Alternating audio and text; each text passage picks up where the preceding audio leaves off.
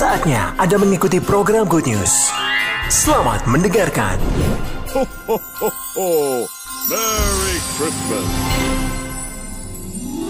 Tidak terasa bahwa kita ada di penghujung tahun 2023. Dua minggu lagi kita akan masuk di dalam tahun 2024. Dan saudara tentunya kalau saudara mengikuti berita, mengikuti pendapat atau persepsi, pandangan dari beberapa orang baik dalam orang-orang yang expert dalam ekonomi, dalam budaya, dalam agama, politik.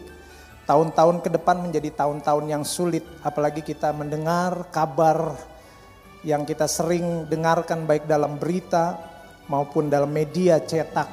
Ada begitu banyak tantangan-tantangan di tahun-tahun ke depan, saudara. Saya percaya ini akan berpengaruh dalam kehidupan kita.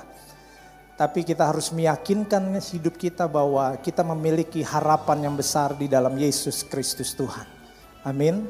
Masalah, tantangan, pergumulan boleh ada, tetapi iman kita kepada Tuhan tidak akan pernah goyah. Amin, saudara.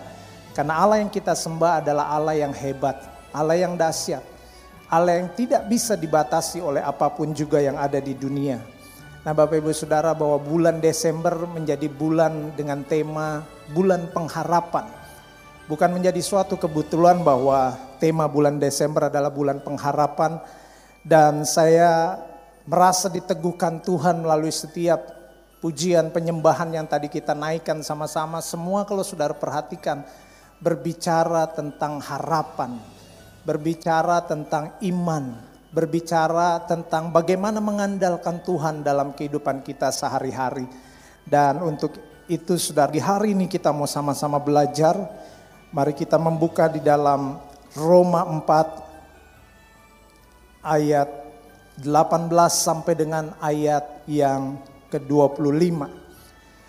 Roma 4 ayat 18 sampai dengan 25. Kita mau sama-sama membaca, saudara. Saya akan membacakan ayat-ayat yang genap. Bapak Ibu Saudara yang dikasih Tuhan membaca ayat yang ganjil. Demikian firman Tuhan.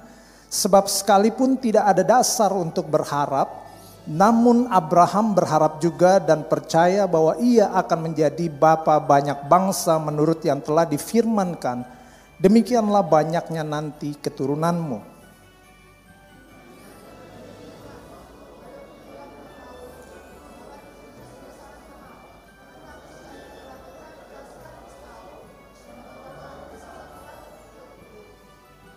Tetapi terhadap janji Allah ia tidak bimbang karena ketidakpercayaan, malah ia diperkuat dalam imannya dan ia memuliakan Allah.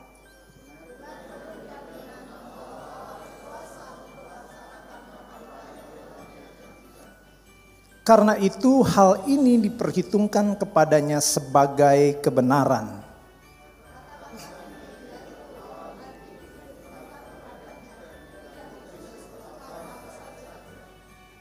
Tetapi ditulis juga untuk kita, sebab kepada kita pun Allah memperhitungkannya. Karena kita percaya kepada Dia yang telah membangkitkan Yesus, Tuhan kita, dari antara orang mati.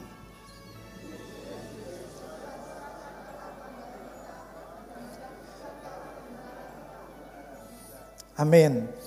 Nah, Bapak Ibu Saudara yang dikasih Tuhan, Judul khotbah saya pagi hari ini adalah memiliki pengharapan yang teguh.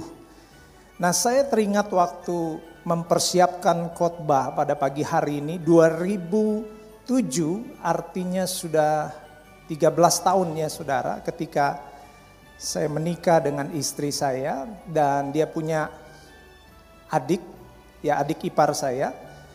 Adik ipar saya sudah menikah ya, sudah menikah lebih dulu daripada saya. Dan ketika saya ada di Scotland, dia sudah menikah tujuh tahun tapi belum memiliki keturunan atau belum memiliki seorang anak. Dia orang percaya juga saudara dan saya percaya dia sudah berdoa juga dengan suaminya namun pada saat itu setelah tujuh tahun pernikahan belum memiliki seorang anak. Saudara tahu kalau kita menikah pasti harapan besar adalah memiliki keturunan, betul ya saudara? Ada saudara di sini yang menikah nggak mau memiliki keturunan bisa angkat tangan? Pasti nggak ada ya. Dan suatu ketika pada saat saya ada di sana dan juga kebetulan mama saya juga berangkat ke Scotland untuk pernikahan kami. Akhirnya kami berdoa meletakkan tangan di rahimnya mama saya dan saya dan kita semua bersepakat kita minta sama Tuhan. Ya mungkin pada saat itu uh, adik ipar saya pengharapannya mungkin sudah pupus ya saudara karena sudah tujuh tahun. Sekali lagi dia bukannya tidak berdoa tapi sudah berdoa berkali-kali dan Tuhan yang luar biasa menolong dia waktu saya dan mama saya berdoa buat dia. Satu tahun kemudian dia memiliki seorang anak. Haleluya. Bahkan beberapa tahun kemudian anak yang kedua lahir, yang ketiga lahir. Sekali Tuhan menjawab dengan cara dan waktunya. Tuhan memberikan suatu mukjizat yang besar buat adik ipar saya. Nah, saudara, hari-hari ini mungkin saudara sudah banyak kali berdoa untuk menyaksikan pertolongan Tuhan, untuk mau mengalami perbuatan Tuhan yang ajaib, namun mungkin doa saudara belum dijawab. Mungkin saudara sudah mulai merasa frustasi, ya. Mungkin saudara sudah mulai merasa mau menyerah. Tapi saya mau katakan pagi hari ini, dari kebenaran firman Tuhan yang kita juga sama-sama nanti akan belajar, jangan pernah kehilangan harapan di dalam Tuhan. Amin. Kita harus memiliki pengharapan yang teguh di dalam Yesus Kristus Tuhan. Ya, di dunia ini ada banyak pengharapan-pengharapan yang palsu, Saudara. Tapi sebagai orang percaya, saya meyakinkan Saudara, kita harus menaruh pengharapan kita kepada Tuhan. Amin. Abraham menantikan seorang anak 25 tahun bukan waktu yang mudah untuk dijalani. Sepanjang 25 tahun kalau dia mengingat tentang apa yang Tuhan janjikan mungkin tahun kelima dia sudah merasa apa benar Tuhan mampu dan sanggup memberikan keturunan. Tahun ke-10 mungkin dipertanyakan lagi. Bahkan kalau saudara sempat menonton film yang pernah diputar di Indonesia mengkisahkan tentang Abraham yang sempat di band ya diturunkan di take down saudara berapa banyak yang masih sempat nonton?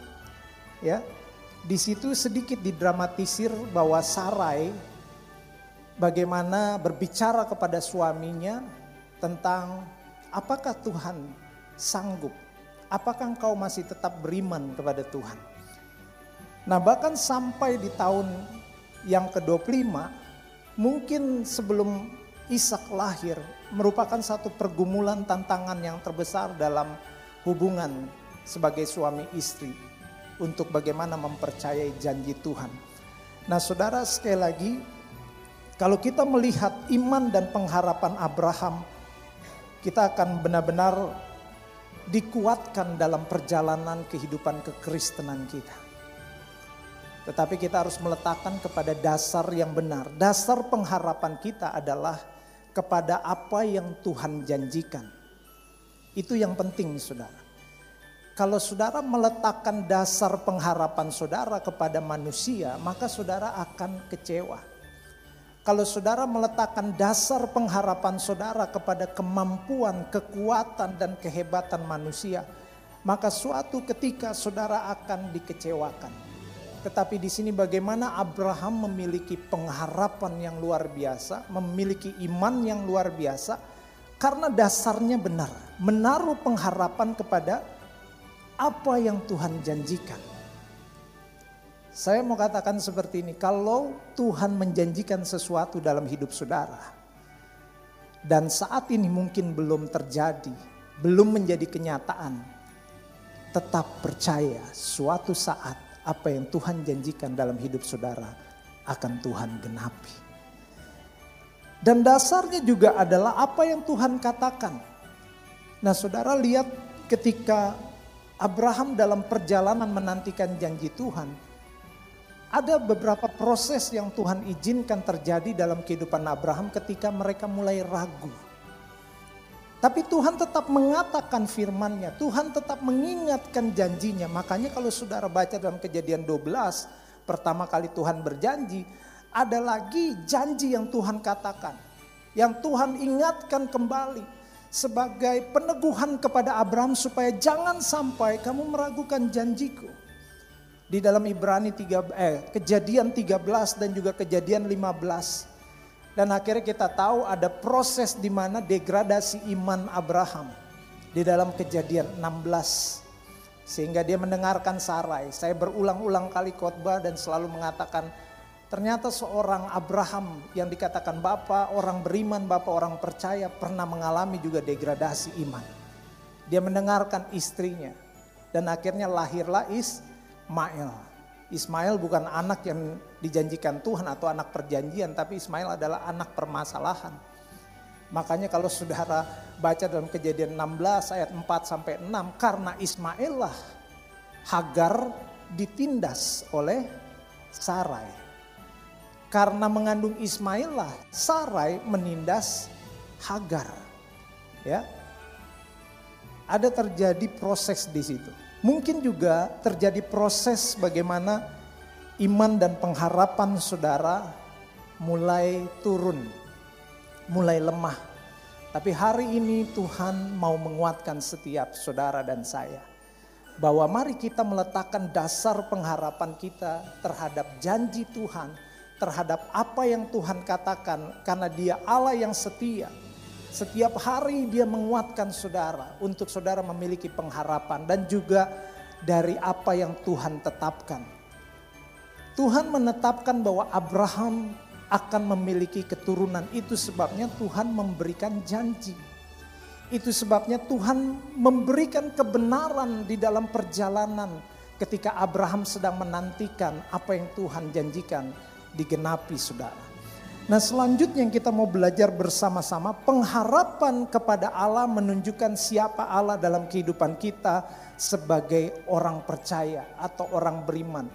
Jadi kata lainnya pada saat saudara menaruh harapan kepada Allah, maka saudara sedang menunjukkan siapa Allah. Kalau saudara meragukan Tuhan, artinya iman saudara memberitahukan kepada orang bahwa Allah itu Allah yang tidak sanggup. Allah yang hanya bekerja di masa lalu. Ya. Tetapi sekali lagi pada saat saudara dan saya menaruhkan pengharapan kepada Allah, kita sedang menunjukkan siapa Allah yang kita sembah. Amin. Dia adalah Allah yang mempunyai rencana dan tujuan yang mulia. Allah punya rencana dan tujuan yang mulia di dalam kehidupan Abraham. Kita flashback kembali siapa Abraham. Dia adalah anak seorang imam penyembah berhala. Dalam kitab Yosua menjelaskan bapaknya Abraham adalah seorang imam yang melayani penyembahan berhala yaitu Tera saudara. Abraham dipanggil oleh Tuhan, dipilih oleh Tuhan. Karena Tuhan memiliki rencana dan tujuan yang mulia di dalam kehidupan Abraham. Dan hal yang sama, Tuhan juga memiliki rencana dan tujuan yang mulia dalam setiap kehidupan saudara di tempat ini. Amin. Siapa pun saudara, apa pun latar belakang saudara, Tuhan memiliki rencana dan tujuan yang mulia dan itu sebabnya kita menaruh pengharapan kepada dia. Yang kedua saudara, dia adalah Allah yang tidak pernah berdusta. Ketika dia menaruhkan janjinya di dalam kehidupan Abraham dan Sarah. Dia adalah Allah yang tidak pernah berbohong. Janji Allah itu bukan sama dengan janji manusia. Janji manusia kita bisa bilang janji yang kadang-kadang seperti karet yang tidak pasti. Ya. Kadang-kadang juga saya melihat kehidupan hamba-hamba Tuhan yang unik saudara. Sudah dischedulin, sudah iya, sudah oke, okay, tiba-tiba dalam beberapa hari bisa berubah. Ternyata bukan hanya Tuhan Yesus yang ajaib, tapi banyak hamba Tuhan yang ajaib. tidak konsisten maksud saya, ya. Tetapi Allah yang kita sembah adalah Allah yang tidak berdusta. Ya. Itu sebabnya jangan pernah kehilangan pengharapan di dalam Tuhan. Karena dia Allah yang berjanji, pasti juga dia Allah yang setia terhadap janjinya. Mungkin saat ini saudara sedang menantikan janji Tuhan. Saudara sedang menunggu janji Tuhan. Saudara terus bergumul untuk melihat janji itu digenapi. Dan ternyata tidak kunjung juga terjadi dalam kehidupan saudara. Saya akan mengatakan sekali lagi jangan pernah kehilangan harapan saudara. Tuhan sedang bekerja di tengah-tengah apa yang saudara tidak pahami. Tuhan sedang bekerja di tengah-tengah apa yang saudara tidak lihat. Ini caranya Tuhan, ini waktunya Tuhan. Abraham dan Sarah tidak mengerti mungkin maksud Tuhan. Dia hanya melihat kepada kondisi dan situasi. Dia melihat bahwa saya sudah sangat tua. Istri saya bukan hanya tua tapi juga mandul. Tapi bagi Allah kalau dia mengerjakan sesuatu, kalau dia memberikan janjinya buat umatnya, dia Allah yang setia dan dia Allah yang sanggup menepati janjinya. Amin. Jangan sampai kita meragukan Tuhan. Karena dia Allah yang hebat dalam setiap kehidupan setiap orang-orang yang percaya kepada dia. Dia Allah yang sanggup menolong. Walaupun tidak ada harapan kata firman Tuhan, tapi Abraham tetap berharap kepada Tuhan. Karena siapa lagi yang dapat melakukan perkara yang hebat? Siapa lagi yang dapat melakukan muzizat kalau bukan Tuhan? Kita nggak bisa berharap kepada manusia. Betul nggak saudara? Kadang-kadang kalau kepepet ya kita diuji. Pada saat mendesak kita mengalami ujian. Mungkin berhubungan dengan ekonomi. Waduh udah mendesak nih. Kira-kira dengan berdoa, beriman, meminta kepada Tuhan, Tuhan sanggup gak menolong dengan secepat apa yang kita mau? Akhirnya ujung-ujungnya kita berharap kepada manusia. Pinjem dulu dong 100. Iya kan? Padahal ketika kita mengalami pergumulan, yang harus kita buktikan bahwa siapa Allah yang kita sembah adalah bagaimana reaksi kita, yaitu kita langsung berhadapan dengan Tuhan, memohon kepada Tuhan, berharap kepada Tuhan, mengandalkan Tuhan. Amin. Yeremia 17 ayat 5 saya sering kali katakan terkutuklah orang yang mengandalkan manusia dan yang mengandalkan kekuatannya sendiri. Tetapi Yeremia 17 ayat 7 mengatakan diberkatilah orang yang mengandalkan Tuhan saudara. Jadi saat ini mari kita stretching iman kita sekaligus mengevaluasi, mengintrospeksi dan mengoreksi apakah pada saat kita sedang ada di dalam pergumulan, Apakah pada saat kita sedang di dalam masalah, apakah pada saat kita sedang mengalami padang gurun dalam kehidupan kita, kita tetap menaruh harapan kita pada Tuhan atau kita mengandalkan kekuatan manusia. Karena sekali lagi jelas ketika saudara dan saya menaruh harapan kepada Tuhan, kita sedang menunjukkan siapa Allah dalam kehidupan kita. Dialah Allah satu-satunya yang dapat menolong di dalam setiap kehidupan kita. Dan dia Allah yang tidak terbatas oleh waktu. Seringkali saya katakan bahwa jangan sampai berpikir bahwa waktu itu membatasi Tuhan. Waktu itu ada di dalam kontrolnya Tuhan. Waktu itu ada di dalam kedaulatannya Tuhan. Saya mau katakan begini saudara, ketika saudara dan saya menjadi orang percaya, kita bukan saja hidup di dalam kronos atau kronologi waktu dan peristiwanya manusia dalam kegiatan rutinitas sehari-hari kita lakukan. Tetapi percayalah ketika saudara hidup di dalam Tuhan, saudara bukan hanya menghidupi kronosnya manusia, tetapi saudara juga hidup di dalam kairosnya Tuhan. Apa saja yang saudara sentuh, apa saja yang saudara lakukan, apa saja yang saudara kerjakan ketika saudara menaruh harapan kepada Tuhan, maka waktu Tuhan terjadi dalam kehidupan saudara.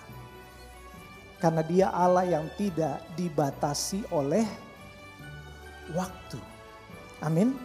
Dia tidak terbatas oleh waktu. Dan waktu kita menaruh harapan kepada Tuhan, kita juga sedang menunjukkan bahwa dia Allah yang hebat atas segala perbuatannya. Cuma mungkin waktunya nggak sesuai dengan waktu saudara. Ya, sangat berbeda. Mungkin ada yang dijawab Tuhan dengan cepat, dengan instan. Tapi ada yang dijawab Tuhan seperti Abraham memakai waktu yang cukup lama ya. Saya sering menguatkan orang-orang yang sudah kefefet dalam hal mencari jodoh. Ya. Mereka berpikir bahwa pernikahan atau memiliki pasangan itu harus cepat, apalagi kalau orang tuanya sudah kasih pertanyaan, mana jodohmu? Sudah punya apa enggak gitu. Loh, Bapak Ibu Saudara, Gak apa-apa sih tanya, tapi jangan dipaksa. Karena yang menikah anak saudara, bukan saudara kan. Betul gak? Ajarkan anak-anak untuk mencari Tuhan dahulu, baru Tuhan akan tambahkan termaksud jodoh. Ya, karena kalau kita menikah karena kejar setoran saudara, akhirnya jadi salah menikah. Gak dapat tulang rusuk, dapatnya tulang tumit saudara. Diinjek-injek terus datu. Ya kan? Itu salah satunya. Kenapa kita harus berharap mengandalkan Tuhan? Ya. Karena dia Allah yang sanggup menolong kita, dia juga Allah yang sangat mengerti apa yang kita butuhkan, sangat mengerti apa yang kita sedang pergumulkan, Saudara. Abraham dan Sarah bergumul dalam hal keturunan. Sampai Abraham berpikir bahwa yang akan mewarisi kekayaannya adalah pelayannya atau hambanya. Tapi Tuhan bilang tidak. Yang akan mewarisi kekayaan dan apa yang dimiliki Abraham, Tuhan katakan keturunannya dari Sarah. Tapi mungkin pada saat itu Abraham sulit untuk menerjemahkan karena melihat kepada situasi dan kondisi. Tapi kita mau belajar Apa pun yang sedang terjadi dalam kehidupan kita, mungkin situasi dan kondisinya tidak sesuai dengan apa yang kita harapkan. Tetaplah berharap kepada Tuhan. Tetaplah percaya kepada Tuhan. Kalau saat-saat ini saudara sedang mengalami pergumulan yang hebat, jangan pernah berhenti berharap saudara. Biarlah kekuatan saudara karena berharap kepada Tuhan. Jangan mengandalkan kekuatan sendiri apalagi mengandalkan kekuatan orang lain. Mungkin orang yang saudara sedang andalkan justru lagi dalam pergumulan. Ya. Itu sebabnya banyak orang kecewa ketika menaruh harapan kepada orang yang bisa diharap bisa menolong dan bisa membantu. Tapi kita mau belajar hari ini untuk kembali menaruh perhatian dalam kehidupan kita. Waktu kita berjalan untuk melihat, menantikan janji Tuhan, menaruh harapan kita kepada Allah. Maka saudara akan melihat dia akan menolong kita tepat pada waktunya. Nah Tuhan mau kita melihat di balik sebuah pengharapan saudara. Jadi ada proses yang diizinkan Tuhan terjadi dalam kehidupan Abraham dan Sarah supaya mereka melihat bahwa di dalam pengharapan kepada Allah ada sesuatu yang besar mereka akan melihat ada janji yang akan digenapi. Kalau Tuhan berjanji buat saudara dan saudara harus menaruh harapan dengan waktu yang tidak ditentukan, bahkan waktu yang saudara sendiri tidak bisa meraba-rabanya, maka pastikan dalam iman saudara bahwa kalau Allah berjanji, dia pasti akan menggenapi saudara. Ada kemenangan yang akan diraih. Pada akhirnya Abraham mengalami kemenangan iman. Karena dia melihat Ketika dia menaruh harapan dan memiliki iman kepada Allah, maka apa yang tidak mungkin menjadi mungkin baginya. Apa yang mustahil bagi manusia menjadi tidak mustahil bagi orang-orang yang berharap kepada Tuhan. Amin, saudara. Dan Tuhan juga mengajarkan kepada kita, bukan hanya buat Abraham, bahwa di balik pengharapan ada kepastian yang akan dibuktikan. Iman dan harapan itu harus bisa dibuktikan kalau saudara menaruh harapan kepada Tuhan. Amin saudara. Saya pernah mengatakan juga di tempat ini ketika kami sudah lebih dari 8 tahun pelayanan, ngontrak rumah, ngontrak rumah terus setiap tahun kayaknya menjadi sesuatu yang horor buat kita karena kita harus berpikir dari mana ini dapat uang lagi untuk bisa ngontrak. Bagaimana kalau nggak dapat uang? Gak usah mikirin soal makan dulu, soal tempat tinggal dulu deh. Tetapi kami percaya bahwa Tuhan panggil kami untuk melayani dia. Dan di situlah dasar pengharapan kami untuk melihat bahwa Tuhan yang kami sembah itu sanggup membuktikan dari apa yang kami imani. Sampai pada akhirnya kami bisa tidak ngontrak lagi, membangun rumah buat anak-anak, Bahkan Tuhan tambahkan lagi, Tuhan kasih kepercayaan lagi pelayanan-pelayanan yang lain yang lahir. Karena apa? Harapan di dalam Tuhan itu pasti dan akan dibuktikan. Amin. Masalahnya kalau saudara menaruh harapan kepada manusia, itu nggak akan pernah. Kadang-kadang kita akan menjadi kecewa, sakit hati. Nggak bisa dibuktikan saudara, karena ya Prinsipnya manusia itu berubah-ubah. Selanjutnya ada jalan yang akan dibukakan buat Abraham dan Sarah. Umur yang sudah lanjut bahkan mandul yang dialami Sarah itu seperti pintu yang tertutup. Tidak mungkin secara biologis, secara pengetahuan tidak mungkin. Mungkin saat ini buat saudara yang sedang bergumul kelihatannya ada banyak pintu yang tertutup kelihatannya tidak ada harapan lagi. Tetapi kita belajar dari Roma, dari kehidupan Abraham. Walaupun tidak ada harapan, dia tetap menaruh harapannya kepada dasar yang benar, yaitu janji Tuhan, kebenaran Tuhan, dan ketetapan Tuhan. Maka apa yang terjadi? Kalau manusia menutup jalan saudara, Tuhan bisa membuka seribu jalan buat saudara. Amin. Jangan sampai sekali lagi kehilangan pengharapan. Ya, Tuhan mengajarkan buat setiap kita bahwa pengharapan di dalam Dia kita akan melihat ada pintu-pintu yang dibukakan bagi Tuhan. Bahkan ada masa depan yang telah Tuhan sediakan. Bukan hanya buat Abraham dan Sarah. Tetapi juga buat setiap orang-orang yang beriman. Yang firman Tuhan katakan sebagai keturunan-keturunan Abraham. Artinya orang-orang yang sama menaruh harapan dan beriman kepada Tuhan maka disediakan Tuhan masa depan yang penuh dengan harapan. Ya, amin saudara. Dan ada kemuliaan yang akan dinyatakan. Saudara lihat ketika Abraham melihat apa yang Tuhan janjikan terjadi. Sarah melihat. Di situlah dia memuliakan Tuhan. Di situlah orang-orang yang di sekitarnya melihat bahwa siapa Tuhan yang disembah oleh Abraham membuktikan janjinya walaupun di tengah-tengah kemustahilan. Walaupun di tengah-tengah ketidakmungkinan saudara. Karena sekali lagi orang yang berharap sama Tuhan tidak akan pernah dikecewakan. Saya pernah juga membagikan bahwa papa saya meninggalkan mama dan meninggalkan keluarga lebih daripada 20 tahun itu kembali saudara. Buat manusia nggak mungkin. Makanya waktu papa saya meninggal sudah kembali kepada kita. Dia minta maaf berlutut karena telah meninggalkan anak-anak, menelantarkan keluarganya. Karena mami saya sudah benar-benar menjadi orang Kristen yang radikal. Dan ketika pemakaman uh, papa saya dihadiri oleh teman-teman dari papa dan juga dari mama saya, ada salah satu temannya mengatakan, kenapa kamu mau menerima dia lagi di masa masa dia sudah tidak punya apa-apa, dia sudah tua, sakit-sakitan lagi. Mama saya jawab dengan simpel, kalau Kristus saja bisa menerima saya yang berdosa ini, kenapa saya tidak bisa menerima suami saya dan mengampuninya? Saudara buat manusia itu mustahil. Bahkan orang mungkin kalau sudah berpisah lima tahun ya udah kamu punya kehidupan sendiri, saya punya kehidupan sendiri. Tetapi buat mama saya bahwa penting untuk keluarga dipulihkan. Dia berjuang, dia beriman.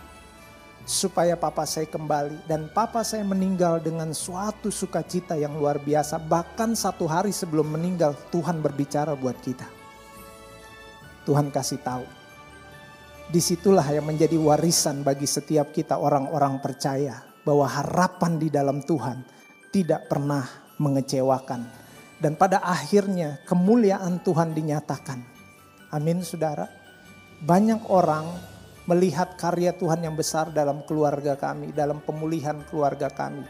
Dan Tuhan dimuliakan. Karena Roma 11 mengatakan apa? Dari dia, oleh dia, kepada dia, bagi dialah segala kemuliaan. Amin. Seringkali penggenapan janji Tuhan yang prosesnya tidak mudah. Yang kita harus melewati mungkin padang gurun, pergumulan yang hebat tapi orang yang menaruh harapan kepada Tuhan suatu saat ketika Tuhan menggenapi dengan cara dan waktunya. Tuhan dipermuliakan dalam kehidupan saudara. Amin saudara. Amin. Haleluya. Selanjutnya saudara kita mau sama-sama melihat. Next. Apa yang Tuhan katakan bagi orang-orang yang menaruh harapan kepada Tuhan? Ada begitu banyak kalau kita membaca, tapi saya akan bagikan tiga hal aja yang kita akan mudah mengingatnya. Apa yang Tuhan katakan? Dalam Yeremia 17 tadi sempat saya mention, dikatakan apa? Tuhan akan memberkati. Jadi pergumulan berat apa pun yang saudara sedang menantikan sesuatu yang Tuhan akan kerjakan dalam kehidupan saudara mungkin belum terjadi saat ini. Sekali lagi suatu saat Tuhan akan memberkati saudara. Mungkin dari pergumulan, mungkin dari masalah, mungkin dari perjuangan iman saudara yang saat ini saudara sedang perjuangkan. Ya, tidak ada yang mustahil. Tapi suatu ketika Tuhan bukan saja menggenapi tapi juga Tuhan memberkati orang yang menaruh harapan kepada Dia. Dan juga selanjutnya next Bukan hanya Tuhan memberkati, tetapi juga saudara akan melihat mata Tuhan tertuju padanya. Kita sama-sama membaca dalam Mazmur 38 ayat 18. Mazmur 38 ayat 18. Di situ dikatakan apa saudara? Sesungguhnya mata Tuhan tertuju kepada mereka yang takut akan dia, kepada mereka yang apa saudara? berharap akan kasih setianya. Saudara, kalau mata Tuhan tertuju kepada saudara, artinya Tuhan sedang mengerjakan sesuatu yang hebat dalam kehidupan saudara. Amin. Tuhan akan memberikan kemenangan. Tuhan akan membukakan pintu-pintu yang tertutup. Tuhan akan menyatakan perkara-perkara yang hebat. Tuhan akan menyatakan muzizat yang besar bagi kehidupan saudara yang menaruh harapan kepada Tuhan. Karena matanya tertuju kepada saudara. Yang ketiga, Tuhan senang kepadanya. Jadi ternyata Tuhan disenangi bukan hanya melalui pujian dan penyembahan saudara. Tetapi dalam Mazmur 147 kita mau sama-sama baca di dalam ayat yang ke-11 Tuhan sangat senang kepada orang-orang yang takut akan Dia, kepada orang-orang yang berharap akan kasih setianya. Walaupun saudara sedang bergumul, walaupun saudara sedang tidak baik-baik saja hari ini, mungkin keluargamu sedang mengalami keretakan, mungkin ekonomi saudara sedang mengalami kelesuhan, ada banyak hal yang kita sebagai orang percaya hidup berhadapan dengan masalah dan kesukaran, pergumulan dan kesulitan. Tapi ketika saudara berharap kepada Tuhan justru di saat-saat seperti itu. Saudara sama dengan lagi menyembah Tuhan. Amin. Saudara sama seperti sedang menaikkan pujian kepada Tuhan. Karena saudara menaruhkan harapan kepada Tuhan. Dan Tuhan sangat senang orang-orang yang berharap kepada dia. Saya kasih ilustrasi gini, kalau saudara punya anak. Dan anak saudara sedang kesusahan. Mungkin dia sedang mengalami pergumulan dengan masalah pelajaran di sekolah. Ya. Ada pelajaran yang mungkin buat dia susah. Katakan saja pelajaran matematika, dia bergumul karena nilainya selalu jelek. Tiba-tiba dia lari ke tetangga dan dia minta diajarin bagaimana supaya bisa belajar matematika dengan baik. Saudara tersinggung nggak sebagai orang tua? Nggak tersinggung. Waduh luar biasa. Kalau anak saudara mengalami kesulitan, dia bukan cari saudara sebagai orang tuanya, tapi dia cari tetangga. Tersinggung nggak? Ada yang enggak, sudah. Saya ulangi lagi biar biar apa? Mantep. Kalau saudara punya anak, lagi punya masalah, lagi sedang dalam pergumulan, dia bukan cari saudara sebagai orang tuanya, dia cari orang lain. Saudara tersinggung nggak? Tersinggung dong, orang yang normal, betul gak? Saya nih orang tuanya, harusnya anak saya datang kepada saya. Dia tinggal sama-sama, saya yang membesarkan, saya yang menumbuhkan dia, dia anak saya. Kenapa dia carinya? Cari pertolongannya ke orang lain, pasti tersinggung. Saudara gimana rasanya hati Allah ketika saudara dalam pergumulan saudara tidak mengandalkan dia saudara lebih mengandalkan manusia, saudara lebih mengandalkan kekayaan saudara. Saudara lebih mengandalkan kepintaran saudara, saudara lebih mengandalkan kehebatan kemampuan saudara. Saudara Tuhan merasa sama dengan kita sebagai orang tua yang kalau anaknya cari pertolongan kepada orang lain. Tuhan katakan, apakah aku tidak sanggup menolong engkau? Apakah aku tidak bisa membukakan jalan yang tertutup bagi engkau? Saat ini kalau mungkin saudara sering mengandalkan orang lain dan mengandalkan kekuatan sendiri. Mari kita sama-sama bertobat. Saudara tidak akan pernah berhasil dalam kehidupan kekristenan saudara kalau saudara berimannya mengandalkan orang lain. Seperti apa yang terjadi orang lumpuh yang ada di kolam Bethesda. Karena apa? Dia berharap kepada kekuatannya sendiri. Ketika Tuhan katakan, maukah engkau sembuh? Jawabannya adalah, aku tidak bisa. Sebelum aku nyampe ke kolam itu, orang lain sudah duluan karena keadaanku. Imannya hanya melihat kepada kekuatan. Imannya hanya bergantung kepada orang lain. Kalau orang lain bisa bawa saya dengan cepat ke kolam itu, saya bisa sembuh. Tapi Yesus menarik perhatian, artinya engkau bisa sembuh kalau engkau memandang kepada aku sebagai Tuhan yang sanggup memberikan kesembuhan. Amin saudara. Jadi sekali lagi Tuhan sangat senang ketika saudara dan saya menaruh harapan kepada dia. Saya akan tutup dengan pernyataan ini. Hanya pengharapan yang mampu melampaui keterbatasan dan mampu mengalahkan ketidakmungkinan. Ya. Ketika Abraham dan Sarah punya pengharapan di dalam Tuhan, maka sesuatu yang terbatas bagi dunia ini tidak berlaku bagi pengharapan kepada Tuhan. Sesuatu yang tidak mungkin bagi dunia ini, maka itu bukan lagi menjadi suatu batasan iman dan pengharapan Abraham dan Sarah kepada Tuhan melampaui ketidakmungkinan, mengalahkan ketidakmungkinan. Itu sebabnya saudara jangan pernah berhenti berharap karena pengharapan bukanlah tempat perhentian tetapi sebuah perjalanan untuk melihat suatu pencapaian. Amin. Yesaya 40 ayat 31 mengatakan, tetapi orang-orang yang menanti-nantikan Tuhan mendapat kekuatan baru. Ia seumpama Raja Wali yang naik terbang dengan kekuatan sayapnya. Ia berlari, tidak menjadi lesu. Mereka berjalan dan tidak menjadi lelah.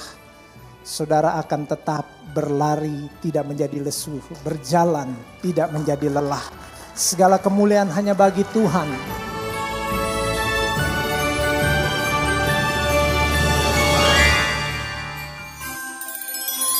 Terima kasih untuk Anda yang sudah mendengarkan program Good News yang dipersembahkan oleh Radio Sejahtera. Untuk Anda yang rindu mendapatkan layanan konseling dan dukungan doa, silakan menghubungi hotline 0812 33 33 6392. Para konselor dan para pendoa Diaspora Sejahtera Caring Ministry siap untuk melayani Anda. Tuhan Yesus memberkati. Ho, ho, ho, ho! Merry Christmas!